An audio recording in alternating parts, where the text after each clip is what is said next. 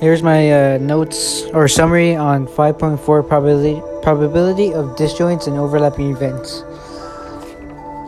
Like, here's the compound events. They are a union on in, is intersection of two events. To find the probability of disjoint events, it is p or probability of A plus probability of B minus probability probability of A and B.